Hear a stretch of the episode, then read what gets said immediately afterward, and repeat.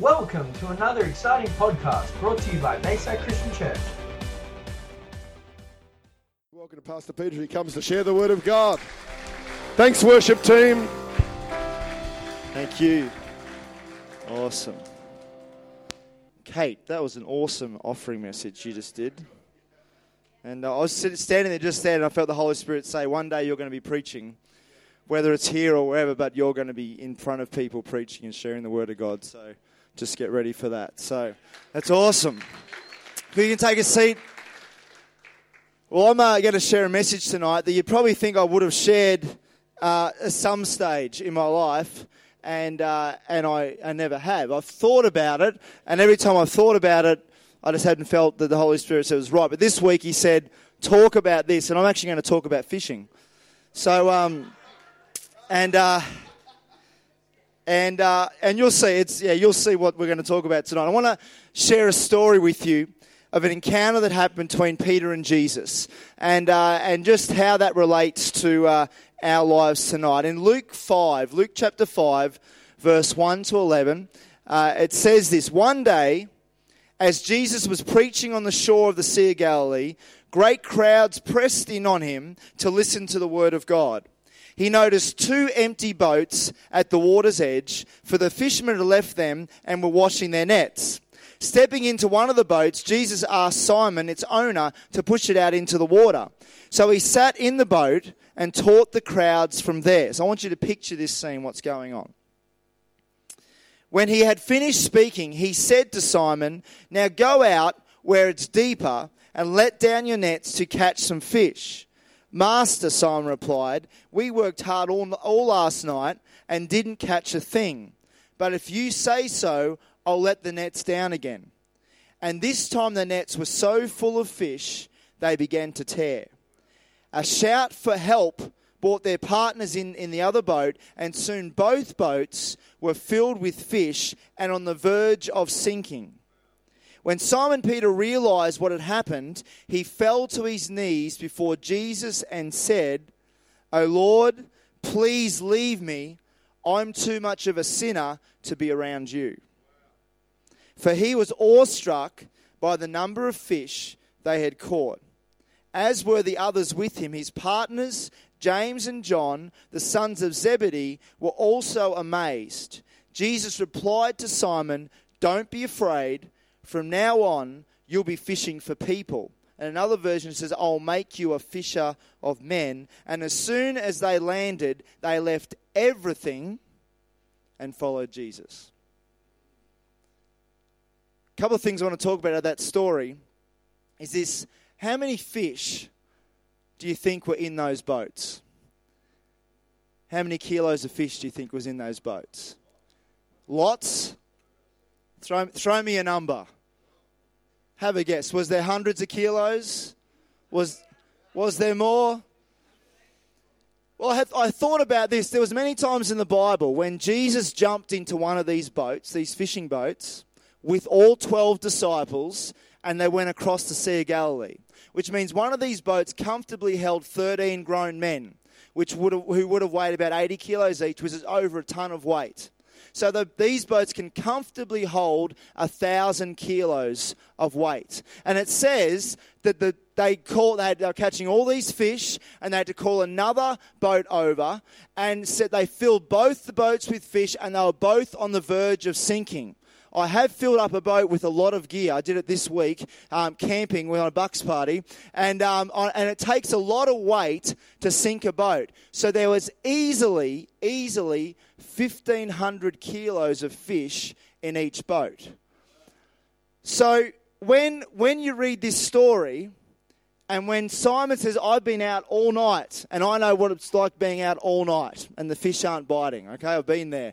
And uh, when the fish aren't biting and they're not there, they're just not there, okay? They, they might be they're just not feeding, they're not hungry, they're just not there. And so he'd been out and they would, they would obviously net fish, and the best time to do that's at night because the fish aren't scared and they, they feel safe when it's dark. In daytime, the fish go and hide in deeper water and you don't get them. That's why fishermen in trawlers and that, they trawl at night and netters go out at night, not through the daytime because they don't get fish through the daytime. And so he, he, Simon's like, well, we've been out all night and we've, we've netted all night and got nothing. And, and, you know, they'd go out not just on the shore there, they'd go further out and the thing. And Jesus says, no, look, you know, I can imagine Jesus sharing, teaching all these people, and in his mind he's going, I just can't wait to the end of this. Can't wait, because I'm going to ask Peter to go out and just throw his nets out, and I can't wait to see the look on his face. And so you can imagine, and so, and Jesus turns around, finishes teaching, goes, Oh, Simon, uh, by the way, how about you just push your boat out a bit further? And remember, and Jesus is on the boat. Okay, it doesn't say Jesus gets off the boat. So he's just sitting in the boat still. Simon jumps in the boat, pushes the boat out, and next throws his nets over, and so many fish fill it that you can imagine he's struggling trying to lift these. He says, Guys, come over. And they start hauling in all these fish. So many fish. And Peter is awestruck, it says, amazed, because to him, when you think about it, it's an incredible miracle. Incredible miracle to just Jesus speaks a word and says, "Just go, let your nets out to get some fish." And as he says that, uh, three tons of fish are just there. We talk about the feeding of the five thousand. Three ton of fish would feed thousands of people. And so, Peter, that's why Peter, the reaction of Peter, he just says, "Who are you?" Because that is impossible. What you just said. There's no. I know there's no fish there and what you, you just said to do, and he, and he straight away, Peter said, This is, this is a man of God. This is not an ordinary person. And, and we think about that, that incredible miracle. You say, well, he was, you know, Jesus, the Son of God. No, he was actually a man just like you and me, filled with the Holy Spirit. And so it's an incredible miracle when he listened to the Holy Spirit, asked Peter to do it, and a miracle happened. And so and, and I, the reason I shared about the, the fish, I want you to keep that in your mind because that is a picture of what was going to happen in Peter's life in the, in the years to come. And so this incredible encounter happens, and, and, and Jesus like, Peter, don't be afraid, it's okay. He said, I'm going to I'm going to show you, you know, you've been catching fish, but now I'm going to show you how to fish for people and catch people. And, P- and Peter just says, okay, and he leaves everything, leaves his boats, his whole business. The, there's a lot of dollars worth of fish sitting in those nets right there, three ton. That's probably the biggest catch they've had in ever. And so, and, uh, and so they're like, leave it all, leave it for everyone else, and they all leave. Now, it's not just Peter because his partners were James and John. I think I got that right. And they, who were brothers, and they also followed Jesus because those three became one of the 12 closest to Jesus. And you know, the thing is about this is that Jesus didn't do anything by accident. Everything he did had a purpose. Everything wasn't by chance. He didn't go, oh, we might just wander down here and have a chat to these people and near some boats. He knew Peter was there. He knew who was there. He knew he'd already, in his mind, before he knew he was going to call them. At the end, he knew exactly what was happening because he's being led by the Holy Spirit. And so he knew exactly what was going on, and everything was a deliberate act that Jesus did in this whole story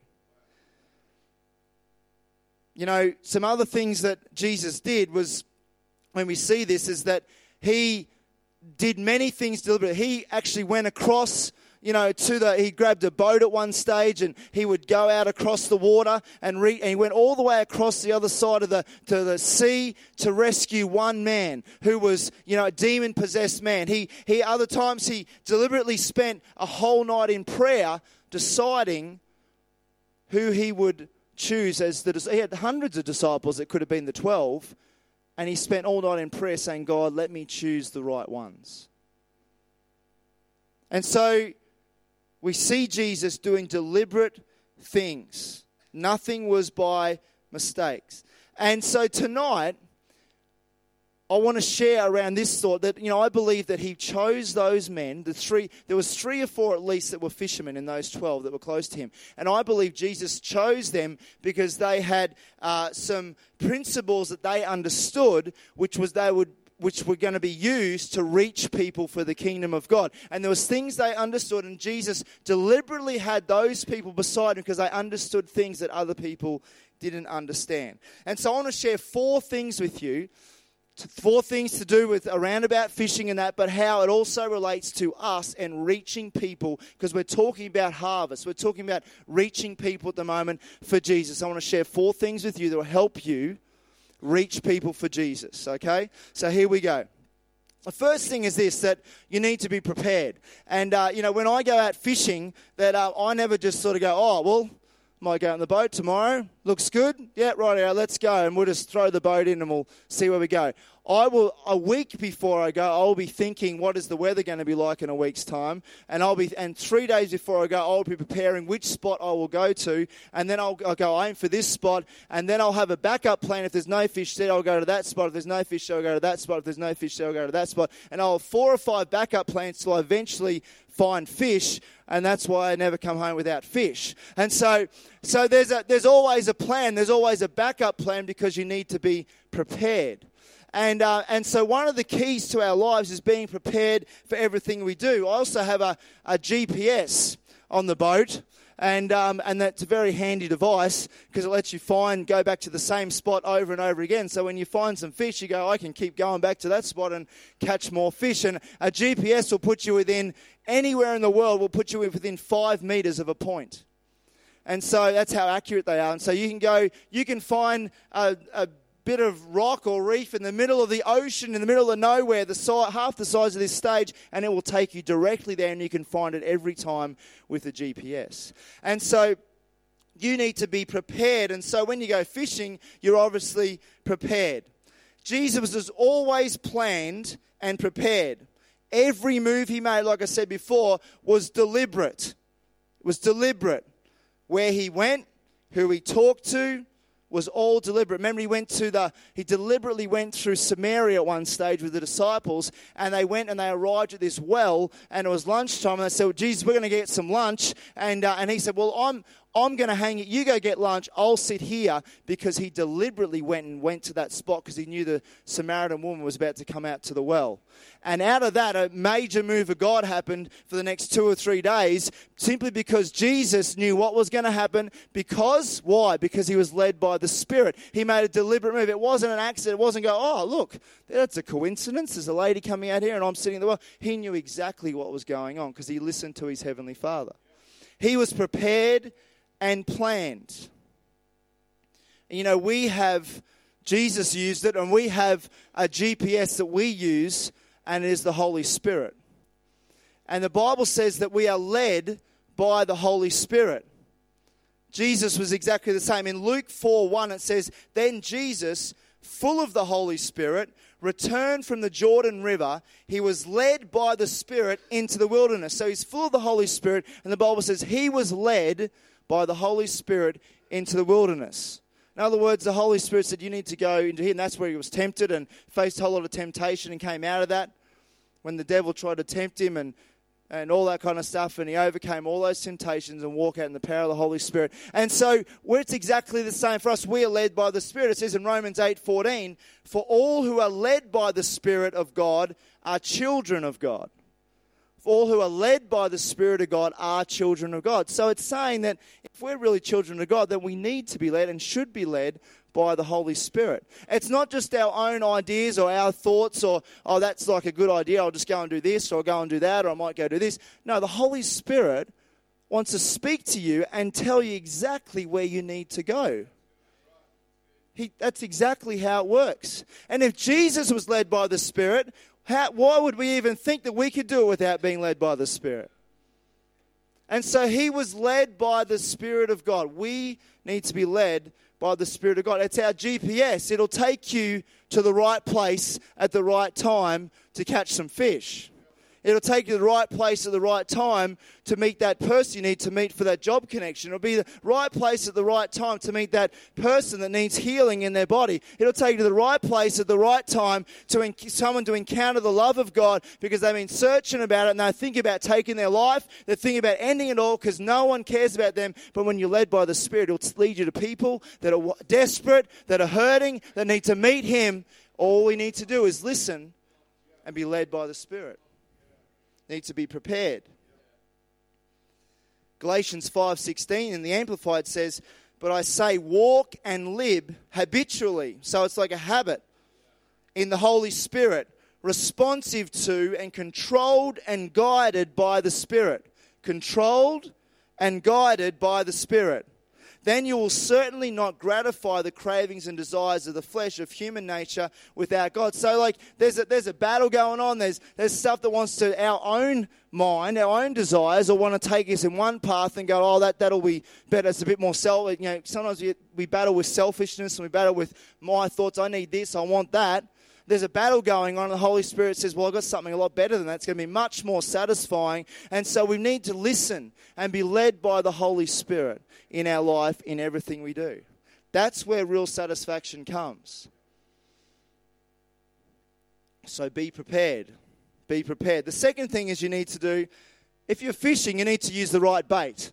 And, uh, and uh, otherwise, yeah, we've got, we're going to have a bit of fun with some bait. So, um, I never, I always catch my own bait. I use fresh bait, okay?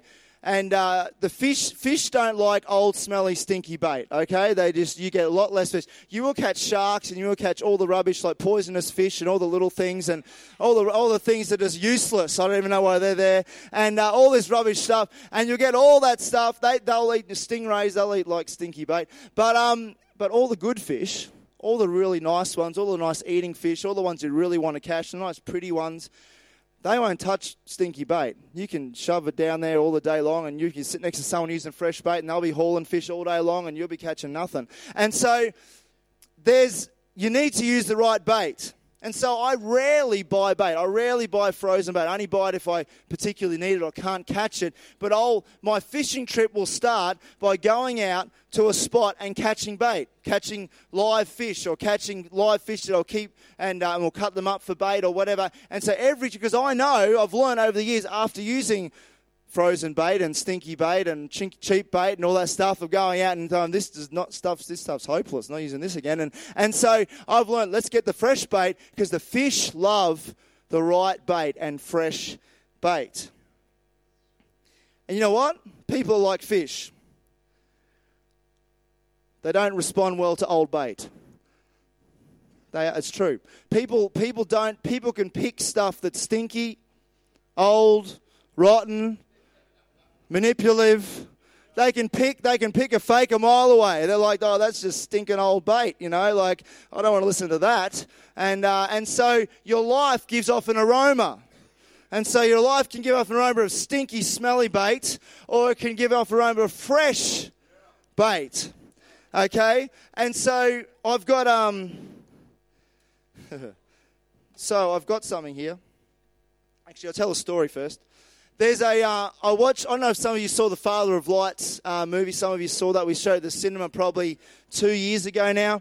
And there's a scene in that, I watched it recently again. There's a scene in that where there's a guy who, um, a Christian guy, lives in Venice Beach, and he goes down to Venice Beach, and, and he goes down there and just wanders and starts chatting to people, and, and through the gifts of the Spirit begins to prophesy and speak in words of knowledge over their life, and just meets people. And so there's a camera crew. The whole movie's about seeing what God's doing all over the world, and there's a camera crew following different people, just randomly. It's raw footage and stuff. And so they follow this guy and he's chatting to people. And this particular day, he's like, I don't know what's going on. He turns around to the camera and says, but people are usually so much more open, and but today they're really closed off and they don't want to talk and they just don't want to really listen. And, and we sort of saw a few conversations on the show. And next minute, up the street, they suddenly notice these signs up in the air.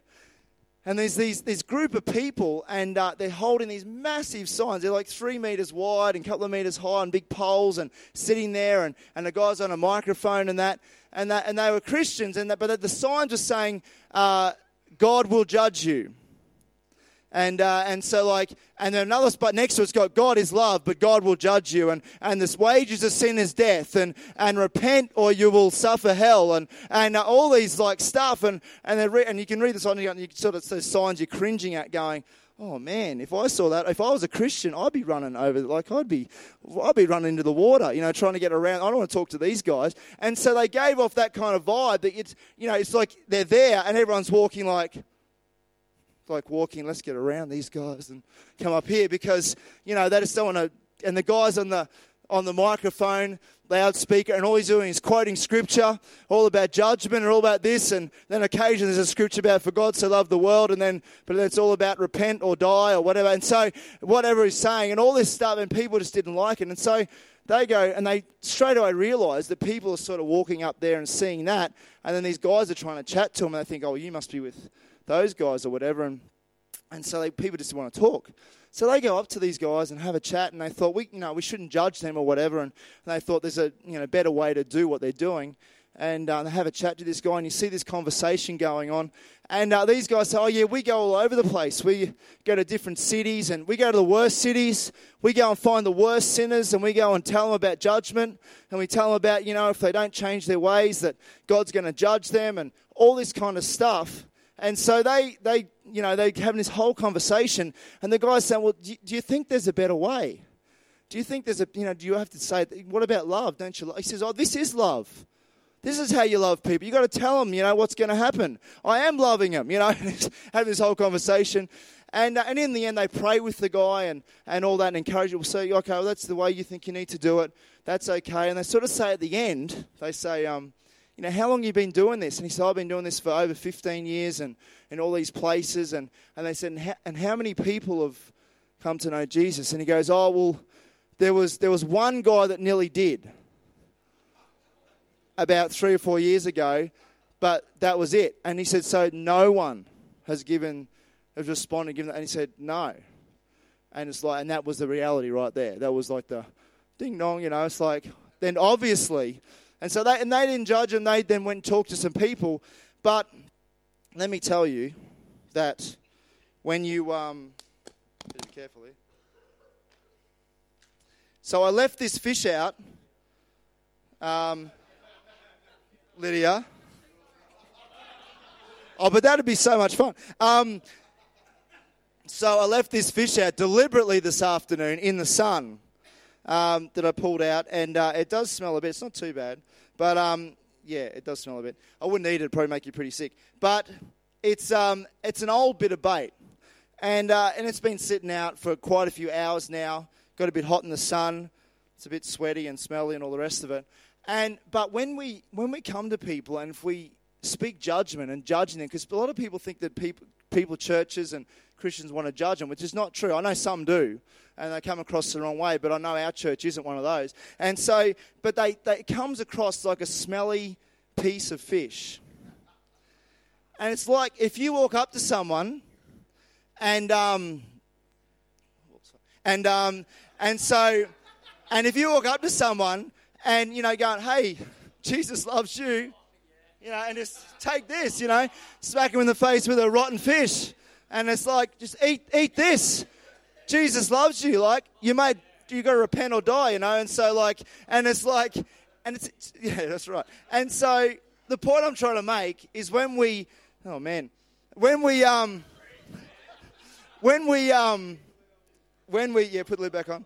When we come across with judgment, and I'm not saying this because people do that here, but in general, and you've probably all heard it because I have, you know, people, oh, yeah, people want to judge me or whatever, and there has been people that have had that bad experience. But the truth is, we should never be ones to judge.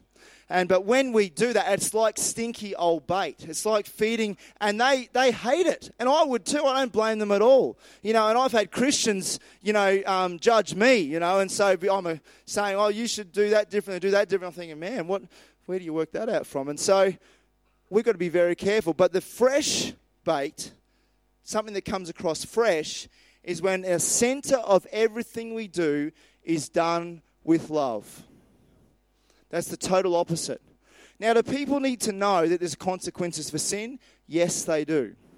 And we do need to share the truth with love. There needs to be that side. They need to know, oh, it's just if you love Jesus or believe in Him, will you go to, to heaven or whatever. Well, that's no, you need to know that there's a judgment of sin. You need to live a life that, of saying, Jesus, forgive me and, and come and fill my life and be Lord of my life. They need to know that. But the way you share that is with love. There's a way to deliver that message with incredible love, like Jesus did all the time. And when we do that, you know, the Bible says that God so loved the world. God so loved. God so loved. The reason Jesus came is because God so loved. And if we would be people that so love the world, that we would do exactly the same. We would, we would, we, our whole lives would we sac- we don't have to die for anyone else's sin, but our lives are a sacrifice to God. We're a living sacrifice. That's what Jesus said. we we need to be a living sacrifice. God calls us to be a living sacrifice. And because we so love people that don't know Jesus, our lives are like a living sacrifice. We'll do whatever it takes to bring them into the kingdom. We'll love them into the kingdom of God. And so you need to be use the right bait. It needs to be fresh bait. Romans 1, 16 and 17. I love this scripture. It says, For I am not ashamed of this good news about Christ. It is the power of God at work, saving everyone who believes, the Jew first and also the Gentile. The good news tells us how, to, how God makes us right in His sight. This is accomplished from start to finish by faith. As the scriptures say, it is through faith a righteous person has life. That's another another version of the the um, the I'm not ashamed of the gospel of Jesus Christ because the power of God unto salvation. That's the same scripture. And so what happens is is when the good you have your story the, how Jesus is, whatever, whether he's healed you, whether he saved you, the story of when you met Jesus, there's many testimonies and many stories. And when you share your story with the good news about Jesus, it's like handing someone, and you deliver that with love, it's like a fresh bait. It's like irresistible. It's like someone is, just wants what you have. It's like desirable because it's the life and love of Jesus Christ that reaches, flows through you and reaches out to someone. See, people are desperate. Like I said before, they they can find a fake anywhere. They're desperate for truth. And so everything we share has to be with truth. We don't try and exaggerate something, exaggerate a story or something. Just share the truth. Just share what Jesus has done. Be very real, be very truthful, and people will desire what you have because they'll see Jesus in you. It's a bait that will catch people. The third thing is this that your hook needs to be sharp. I've got a sharp hook here. This is a very sharp hook. And um, if you press your finger on that hook, it'll go straight through into your skin instantly. And so I was out in a boat. We went to uh, Matt Ironside's had his Bucks party this week, and he wanted to go to Fraser Island, and the guys brought boats from here and everywhere, so a few boats, and went out there, and I was fishing with these guys from out west in my boat, and uh, they'd done a little bit of fishing here and there, and uh, had their own tackle, and he's fishing there for a while, I'm catching fish, and he's getting bites and, and uh, trying to hook it. After about half an hour, an hour, I'm thinking, man, he keeps missing all these fish. So I'm like, there's something not right, and so, and I said, I said, he said, I keep missing these fish. He's going on and getting frustrated. I said, how sharp's your hook? And uh, pulls it up and he pulls it out and and he pushed. Oh yeah, it's pretty sharp. And I feel like, oh mate, that's blunt. Like it's like and it's like you could you could push really hard, it might go into your finger. But I said you need to use one of these. So I pulled out one of my hooks and he swaps his hook over and he drops his bait to the bottom, gets a bite straight away, pulls in a fish. And uh, and he's been fishing there for an hour with a blunt hook, catching no fish, getting frustrated, and uh, which is funny. And um, and so that's why I use sharp hooks. And, um, you know, and our lives, our lives are like a hook. You know, the funny thing also with that story is that later on he lost that hook I gave him, and he mustn't have thought that he could ask for another one, so he put one of his own hooks back on, and he's fishing away, and he's missing fishing going, "How sharp's your hook?" I said, and then and then I go, "Oh yeah, I lost that one. I thought I'd just use one of my own." I said, "Here, grab another hook," and I gave him a different hook, and he started catching fish again. Anyway, He only had to ask. And so, and our lives, yeah, asking you to receive, our lives are like a hook, okay? Here's the thing, okay? Your hook needs to be sharp. We get blunt when we don't read the word and pray. Our lives get blunt. You get dull. Your, uh, your delivery of when you speak to people and what you say and how you share with them when you've got when your life is dull will not come across the way it probably should. And so when, when you read the word and when you pray, it sharpens your life. It sharpens the way you speak. It sharpens your diligence. It sharpens the way you act, what you say. sharpens your personality, rubs off all the harsh edges, starts to deal with all the you know attitudes and stuff and, and the more you read the word the more you pray god begins to sharpen your life when you hang around other christians that are doing the same thing you'll actually sharpen each other and, uh, and you know, sometimes you rough each other up and you challenge each other and go, oh, do you think you should say that? And, and they, you know, they're trying, they sort of uh, say, oh, maybe you should change it or not say that. And they're doing that because they love you and you can do it to each other, but actually sharpens you up so that when you meet someone that doesn't know Jesus, and had, and had never been to church, and there's nothing about God. And when you share, it comes across so clear so, um, so much truth with so much love because God sharpens your life that they are drawn in and they're going, man, I, whatever you have, I want. And all it is is Jesus every time.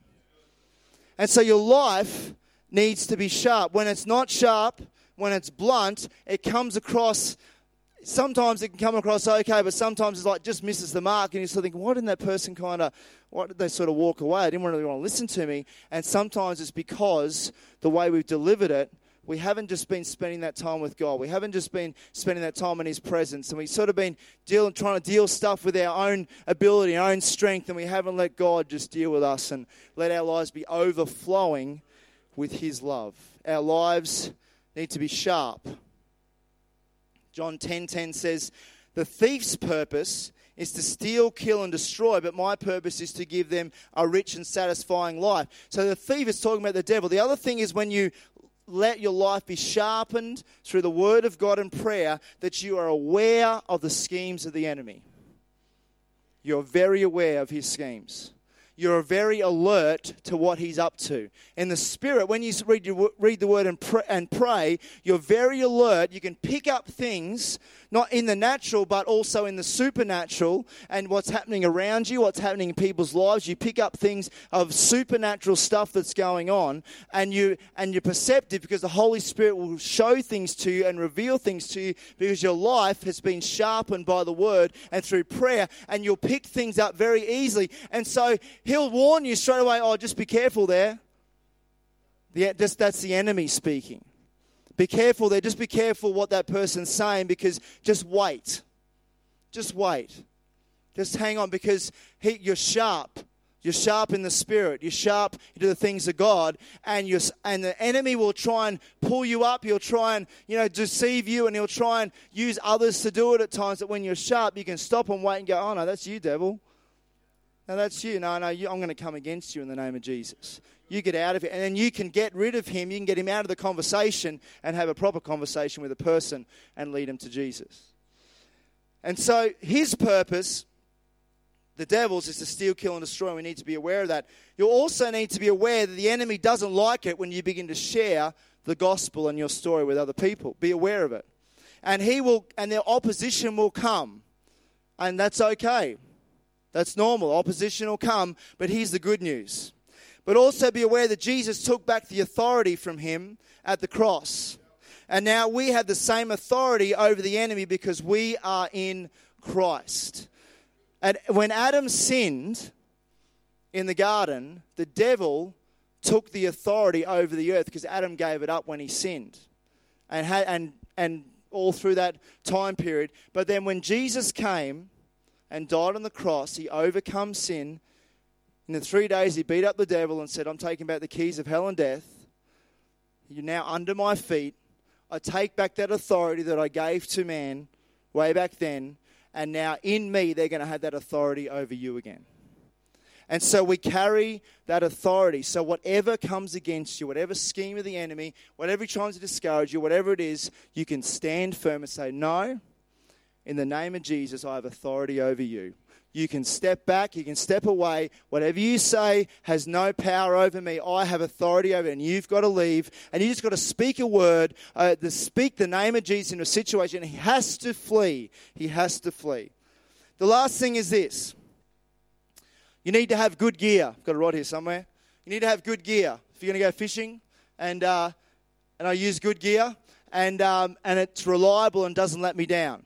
I've been fishing with some guys that have uh, used poor gear, and uh, I've watched rods break, and uh, handles come off reels, and uh, and I've watched spools melt from heat from when they've hooked a big fish and the reel can't handle it, and uh, that's fun to watch. And trying to put water on the reel to cool it down, and it doesn't work, and then it just explodes, and then stuff like that. And so like line that's meant to be really good line, it's really cheap, and it says it's going to break at a certain breakage, and it breaks like half of it, and they keep hooking fish and snapping the line the whole day, and, and all that kind of stuff. But you need to use good gear. And the thing is that um, we have the best gear. And the best gear is the power and life of the Holy Spirit.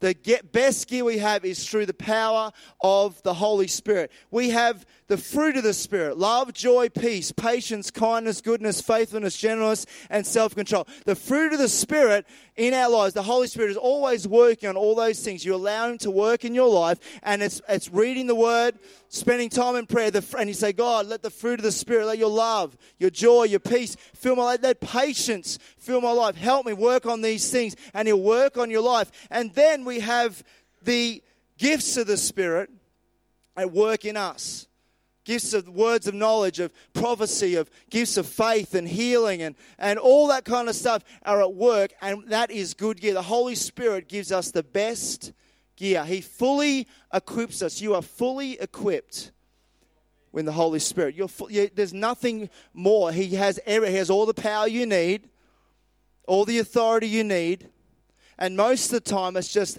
us getting our lives, spending time in His Word and praying to tune in with what the Holy Spirit is always already waiting there to do. He goes, I've got all this stuff. I'm ready to move. I've got all these people lined up for you to talk to. That person's going to get healed. That person's just waiting to come into the kingdom. That person just needs someone to love them. And, that, and, he's, and they're all there ready. And, as we just spend time in His presence and we read the Word, and the Holy Spirit starts, the GPS of the Holy Spirit starts to go, oh, This today, you need to do this Today you need to do that. Go to that place, do this, have lunch there, do ring this person. And it's the, and he'll all these things flowing together for us to reach people into the kingdom of God. Jesus demonstrated the kingdom of God through the power of the Holy Spirit, and we should do exactly the same thing. He's talked about the kingdom, he shared about the kingdom, he shared love, but he demonstrated the power of the, of the kingdom of God. People being healed, people being set free.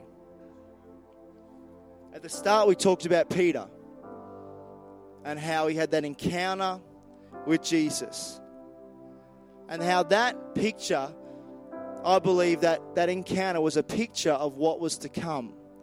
Jesus was standing on that side of the bank and people were pressing in around him, so he jumps in a boat and a crowd of people he's, he's speaking, telling things about the kingdom and all that stuff after Jesus uh, ascends and tells them to wait in the upper room, he says the Holy Spirit's going to come be poured out. They're in the upper room. Holy Spirit's poured out on 120, and there's tongues of fire on each of them, the anointing of God's on each of them. And who is it that stands up and speaks? It's Peter.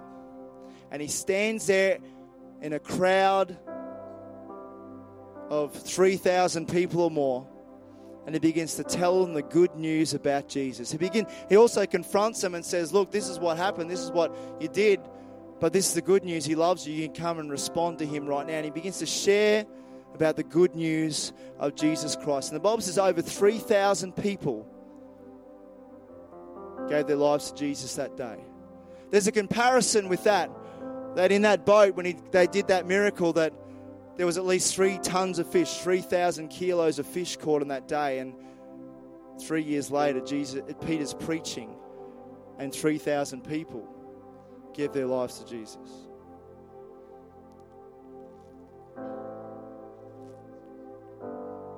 When you don't know what to do, just look to see what Jesus did. When you don't know how to act or what, what you need to do or think, how do, what, how do I act in this situation? If you're reading the Word of God, look to the life of Jesus and see how he handled situations. Bill Johnson says that Jesus is perf- perfect theology. Perfect theology. Everything about his life is perfect theology. You can look to him. Everything Jesus did, when you're not sure how do I handle the situation, don't try and work it out yourself. Say, Jesus, how did you handle that situation? and allow the Holy Spirit to tell you. Allow Him to guide you in the Word and say, read that story, read that situation. Look what I did there. Because the Holy Spirit is ready to speak, to lead you, speak in your life, to sharpen your life, to prepare you every day for what He has in store. Why don't you stand tonight?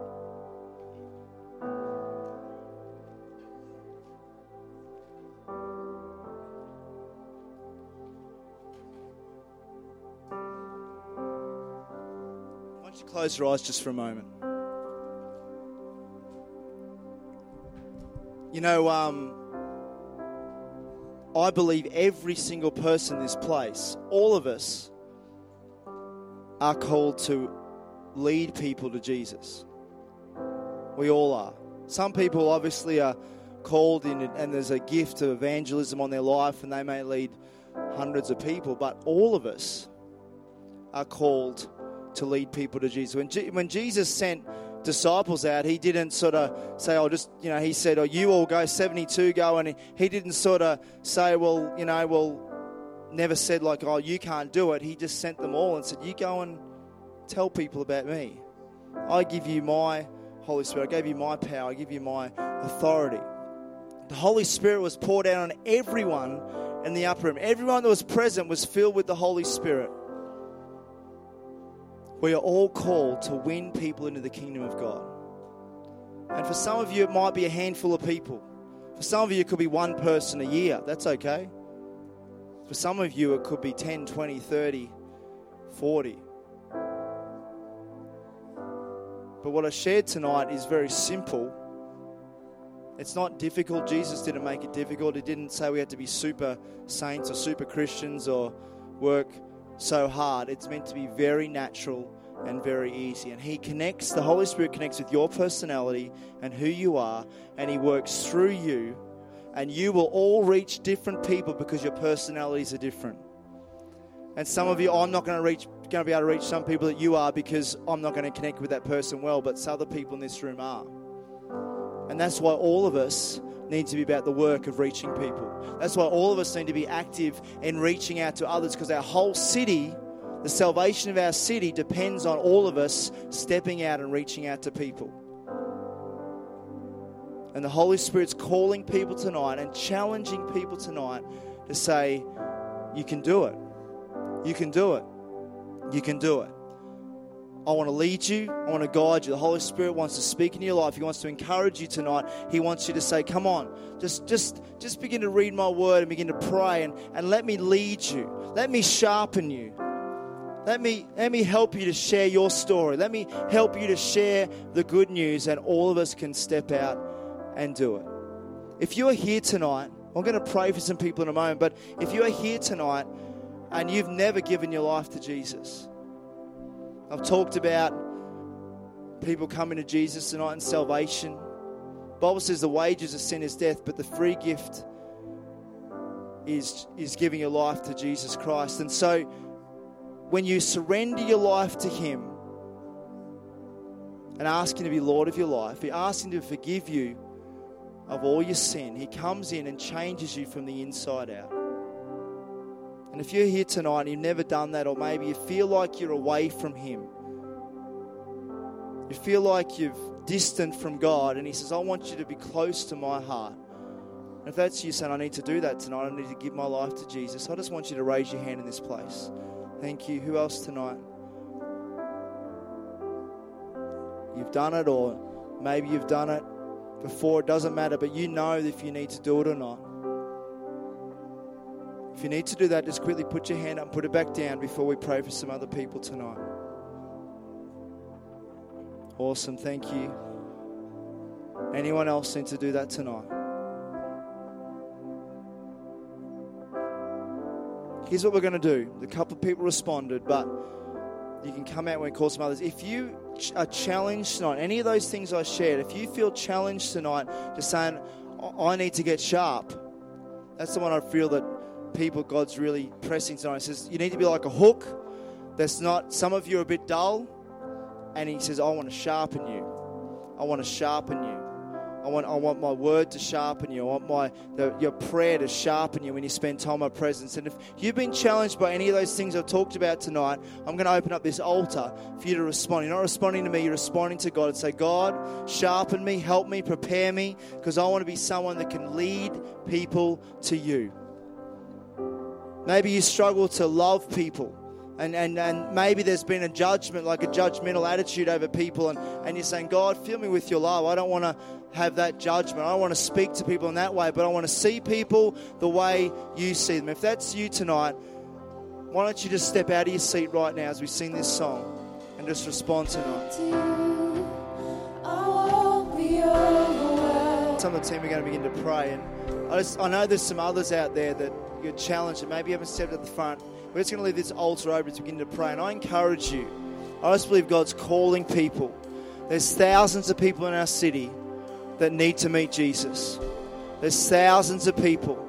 And some of us just need to step out of our comfort zone a bit more and step out and say, God, I'll do what you want me to do. God, I'll, I'll, maybe lay some things aside.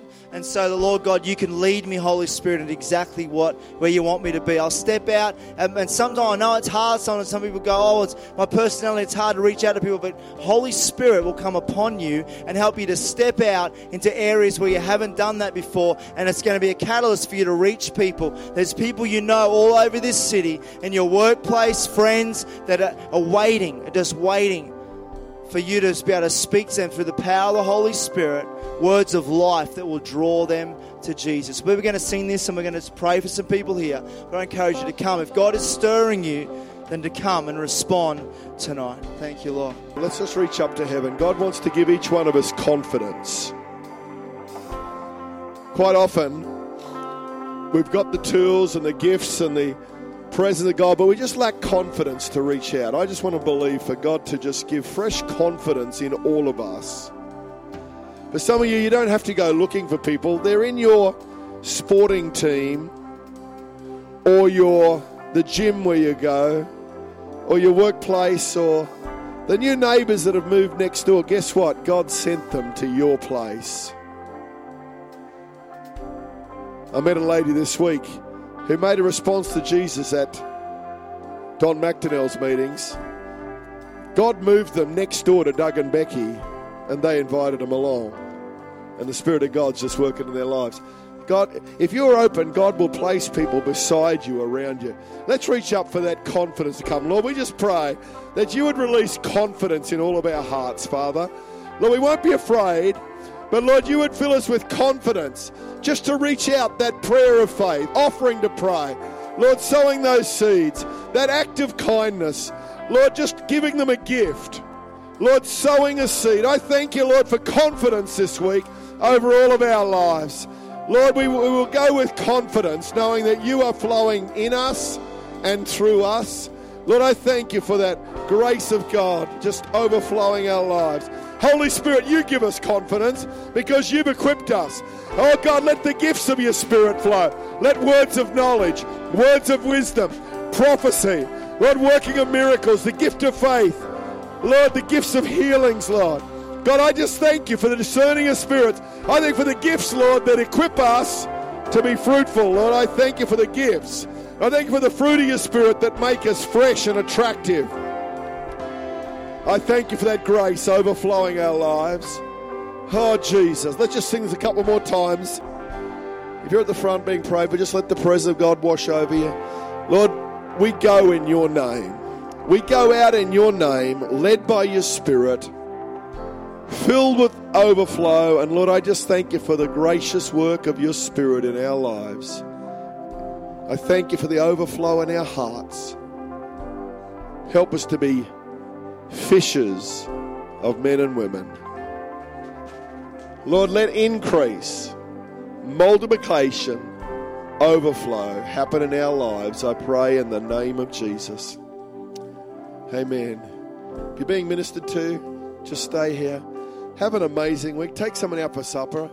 Have a blessed week. We'll see you next weekend. Stay tuned for another exciting podcast brought to you by Bayside Christian Church.